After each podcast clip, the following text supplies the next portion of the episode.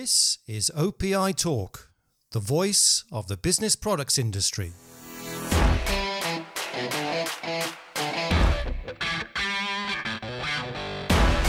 Hello, everybody, and welcome to this episode of OPI Talk with me, Andy Braithwaite. Uh, my guest today is someone who will be familiar to those in the UK and practically anyone who has attended an OPI event in the past 20 plus years. And today I'm very pleased to welcome Jeff Betts, the Managing Director of Stewart Superior Europe. Jeff, good to see you. And you, Andy. Thank you very much for, for inviting me on perhaps we could just kick off with a, uh, for the listeners who, who don't know who you are, a, a, quick personal intro and an overview of Stewart Superior. I um I've been in the industry longer than I care to remember. Actually, I came into the industry in 1984.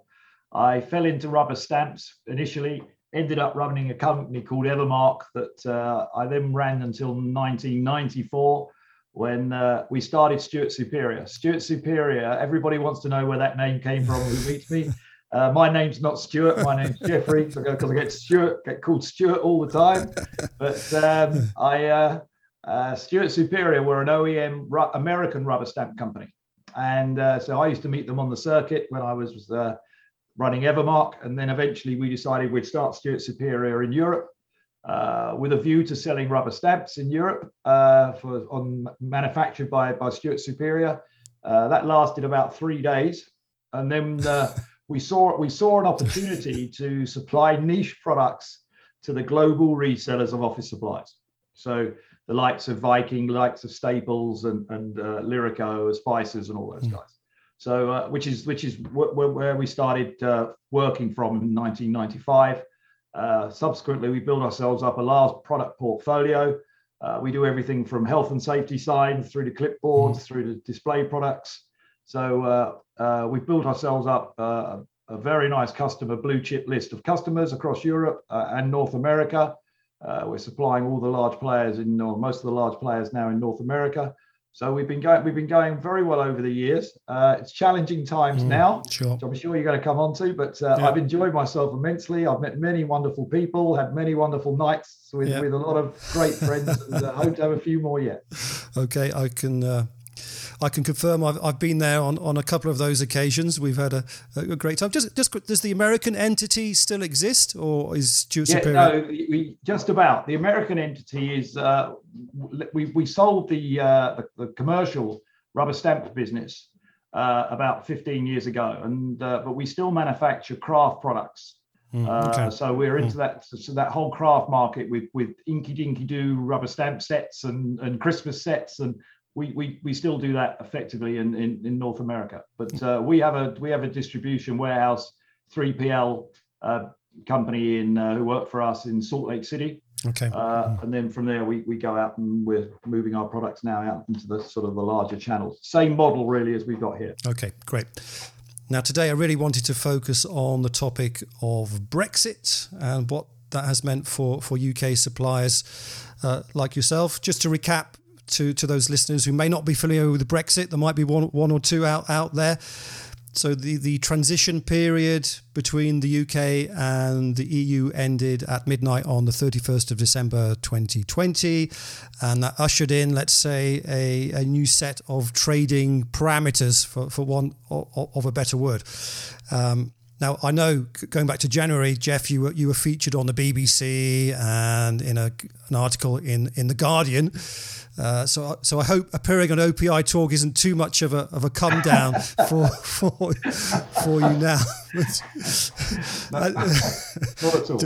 just, right. Uh, just to quote you from from that Guardian article, this is going back to January. You, you said Brexit had been an administrative nightmare uh, and that a lot of companies would be in serious trouble if they couldn't move their their goods across Europe with, without all this palaver. Was the was the way you described it then? S- six months on or, or so fr- fr- from from that. Now, if, if you could choose one word to, to sum up the whole Brexit experience for you, what would that be? Um, one word would be challenging uh, I think. Uh, my second word would be would be uh, probably uh, satisfying. So if I was allowed two words, I'd go challenging but satisfying. Okay, tell, tell, tell us more.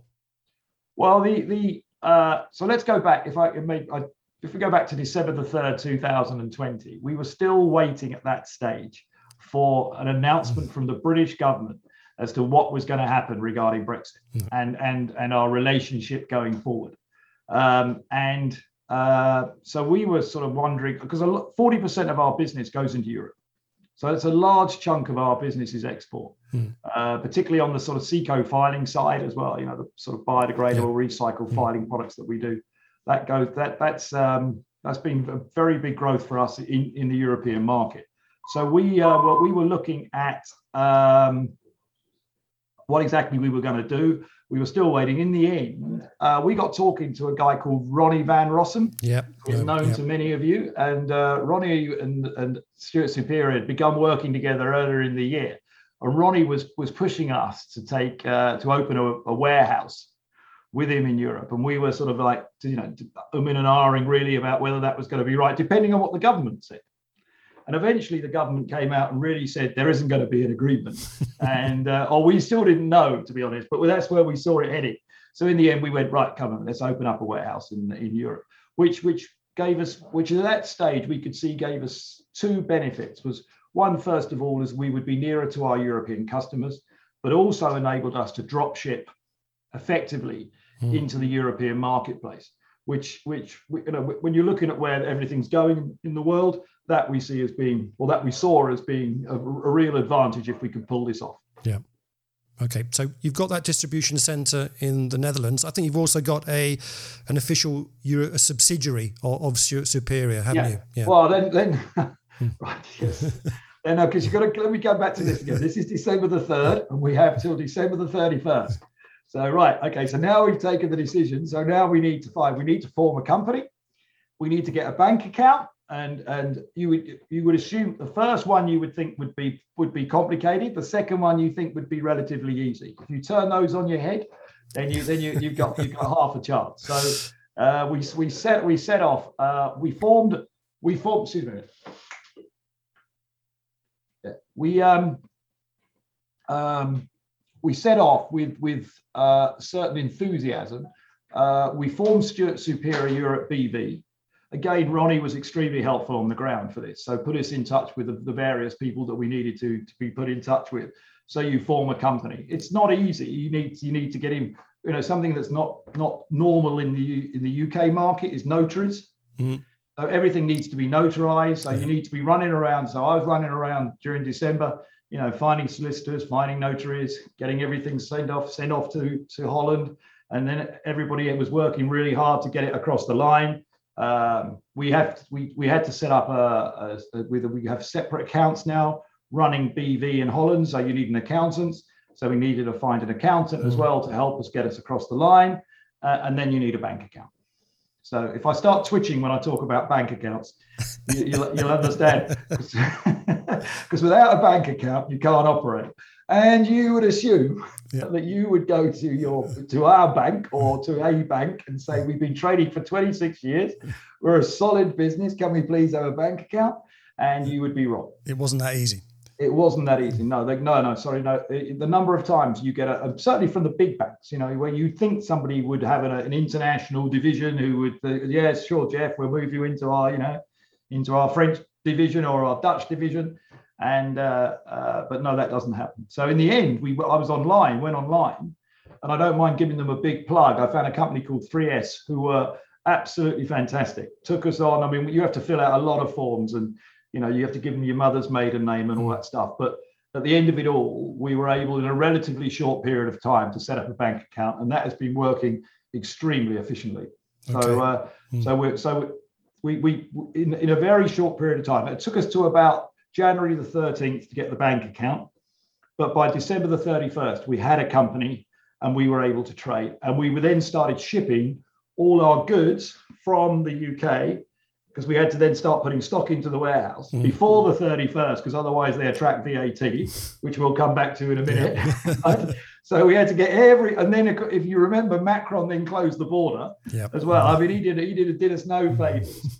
Um, so, um, but anyway, we eventually got all the all the products as much as we could. Probably ninety five percent of the of the stock that we wanted to get over there at that stage, we got over into into Holland, and we opened in Holland in a place called mm-hmm. uh, up by not far from Rotterdam, um, and uh, and there we and there we sit. Okay, so how does that work now in terms of, of dist- product distribution? Are they UK and Europe? They're just they're totally separate now. Yes, totally. They are yeah. two separate companies. In fact, we're just doing we just closed our accounts in May this year, and now we're having to do you know we're doing accounts. We're trying to, to consolidate three companies now. We've got the US market, we've got here, and we've got and we've got Europe. Okay. Yeah. So a lot of challenges, obviously against the backdrop of COVID uh, pandemic, and you mentioned lock- lockdowns and borders yeah. closing and that kind of thing. That kind of made it any easier either. Uh, no, um, no. You, we again, I'm sure you've heard the, the, the, the, term or seen the film "The Perfect Storm." Well, you know, we we see ourselves in the per, we still do. We're in this perfect storm of uh, of Brexit, COVID, and, and a general downturn in, in trade. Yeah. You know, it's it's it's not a it's not a happy period really, but uh, I think in terms of structuring ourselves uh, as best we can, I think what, what we've done, I'm, I say I'm very, I said at the beginning, I'm very satisfied with with okay. the decisions that we've taken. Uh, but but COVID is obviously is, is a difficult one because it just closes down markets, and uh, and then you got you got to. We'll come on to containers in a minute, I'm sure, but uh, you know the price of containers. Uh, we now ship into Rotterdam. Yeah. And the the other interesting thing is from a British perspective, the cost, and I'm, I'm making this up, but so excuse me if I've got this wrong on today's figures, but it's something like to get a container into the UK now could be anything between twelve thousand and sixteen thousand dollars. To get it into Rotterdam, this is this is uh, at a forty footer. To get it into Rotterdam, so it's still about ten, but it's slightly less than trying to get it into the UK. Okay. So um, Interesting. don't quite, you know, that's that's. But it's it, the point I'm making really is it's cheaper still to ship it into Rotterdam than it is into the UK. Yeah. But it's it's still a lot of money. Yeah. Yeah. Okay, if you hadn't set up this subsidiary and had this distribution uh, from the Netherlands, where where would you be today trying to serve your continental European customers? Um, yeah, that's a good question. Um, I would uh, I wouldn't see ourselves in anything like the position that we're in. To be honest, I think we the the the bureaucracy involved in getting the goods across the channel is a problem. Mm. Trying to service our customers uh, on time would be a very big issue because they're because of delays. Mm. Uh, and that's before you get into the VAT aspect of it, where in you know VAT charges, and then you get administration charges on top of that that we never used to suffer. Yeah, you know we're still we are still because we because you know just because that's how life is. Every now and again, you don't have a product in Holland, but you have it sitting in in our warehouse in Coventry. So yeah. we need to get it to Holland. So you're sort of sending one pallet over, and then there's you've got VAT charges, administration charges, and you look at it, and you know at the end of it all, you go, there's no there's no point in bothering. So without without implementing a, a huge price increase on your customers that that that they would never accept, and and quite mm. rightly, really. So. Yeah. Um, that's where I think that's where we would be. We would have we would have certainly lost a substantial amount of our business. Okay, so you're happy, obviously, that you made you made that move when you did. Yeah, yeah. yeah. yeah absolutely, absolutely. I mean, yeah, you you look at it, and you, we we always thought it was going to be the right decision, but you, I mean, it's but it's a quantum leap, you know, and it's uh, so I, I would advise anybody who's who's trying to export into Europe that, that to try and do it from the UK with all the charges that you meet on the way, you know, isn't isn't isn't helpful. Yeah, yeah. You mentioned containers and uh, accountants and other other things like that. So I, I imagine yeah, this has increased your your cost base. Is, is that something you've had to pass on or try to pass on to customers? Not yet. Uh, well, containers, yes. I mean, the biggest the biggest problem, uh, and I, the government, I think you're starting to read about inflation in the papers now, potential inflation, and when you and it's coming, you know, it doesn't matter what marketplace you're in, the cost of a container coming into to the UK now has gone mm. in 12 months from $3,000 to $16,000. Now, if I've got just to, so the so the maths on that very simply is if I got 40,000 items sitting in a container, uh, say costing 30p each, the cost of bringing those each, each, each one of those in goes up by about 30p. So you, you have you have you've got a real inflationary impact coming into the marketplace that we are physically having to pass on. Mm. Uh, if it continues to grow, we're going to have to pass more on. Um, but you know, we as a business, we cannot accept it. We can't we can't handle it. So somehow everybody in the marketplace is going to have to put their prices up. And this industry, to be honest with you, as as needed price increases for a long, long time. So I just hope the resellers take this advantage and, and able to you know put their margins up alongside mm. on the back of the opportunity that this is giving them. Because boy, oh boy, does the industry need a, a, a, an increase in prices. Interesting. Hmm. in my opinion. yeah. I, wonder how how your reseller customers will, will feel about that. I, I think when you look at the accounts, it that's what it, it, the accounts of any of these companies. When you look at it, and you look at what's happened to them, you know, you look at the staples of this world, and you look at you look at the spicers of this world. You know, it's it's stating the obvious, really. But we could definitely do with an increase in the hmm. margins that's being that's being uh, you know in, in in the larger players in the larger channels, without any question. It's uh, uh, so hopefully they say this is the opportunity that that, that, that mm. gives them that opportunity. We'll see. Yeah. Fingers crossed. Yeah you know, aside from those inflationary pressures of the containers, for talking here about about the UK, is it is it difficult just getting containers to to come to the UK? Are you having a supply you know, shortage issues as well? Oh, it's, it's again this is again this is the perfect storm, and it's sort of the storm still brewing. Hmm. You're still trying to trying to get hold of containers in in China is is extremely difficult. You you can you know you have the goods ready to go, and then you haven't got a container to take them, and you I mean, mm. this is complete new, new, new stuff to me. I mean, I've been doing this for 30 years and I've never experienced anything like, I'm sorry, you can't get a container until, you know, two months down the line. And mm. then it's going to cost you $16,000. You, you just, you look at it and you, you, first of all, you're going to run out of stock. So mm. that's that the ability to supply and the supply chain. And it, it, it doesn't matter whether it's a company such as Stewart Superior who's supplying you know the, the, the, larger resellers but the resellers themselves with direct import have the same issues so mm. we're going to have stock issues going down the line and we've, we've got and we've got inflationary issues coming into the in the industry big time right so yeah um, it's a it is a big issue very okay. very complex yeah. very very complex yeah. and challenging just said it right at the start yeah are there any positive outcomes from, from Brexit from your, no. your point of view? in, in, a word, no. All right. um, that's another one word answer. Um, I, very, I, very unlike you, Jeffrey. Let me elaborate. Um, wow. The, um, yeah, I mean, they, I mean, to me, uh, they may not be obvious yet, but I, I, I would like to think that as we pat what we an expression we use in the UK to paddle our own canoe, right? One would hope that that that has its advantages.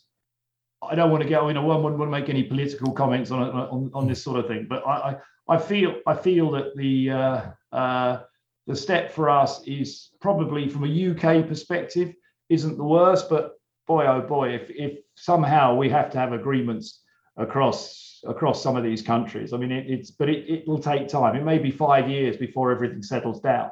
Mm. But somehow we it, it doesn't seem any doesn't seem to make sense to cut one's nose off to spite one's face. Um, so uh, that's my that's my feeling on that.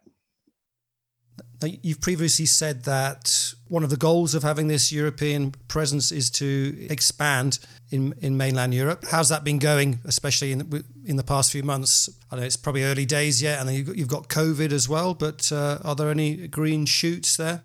I have to say, I'm absolutely thrilled at the the response of our customers, uh, the ability to to contact and work with new customers.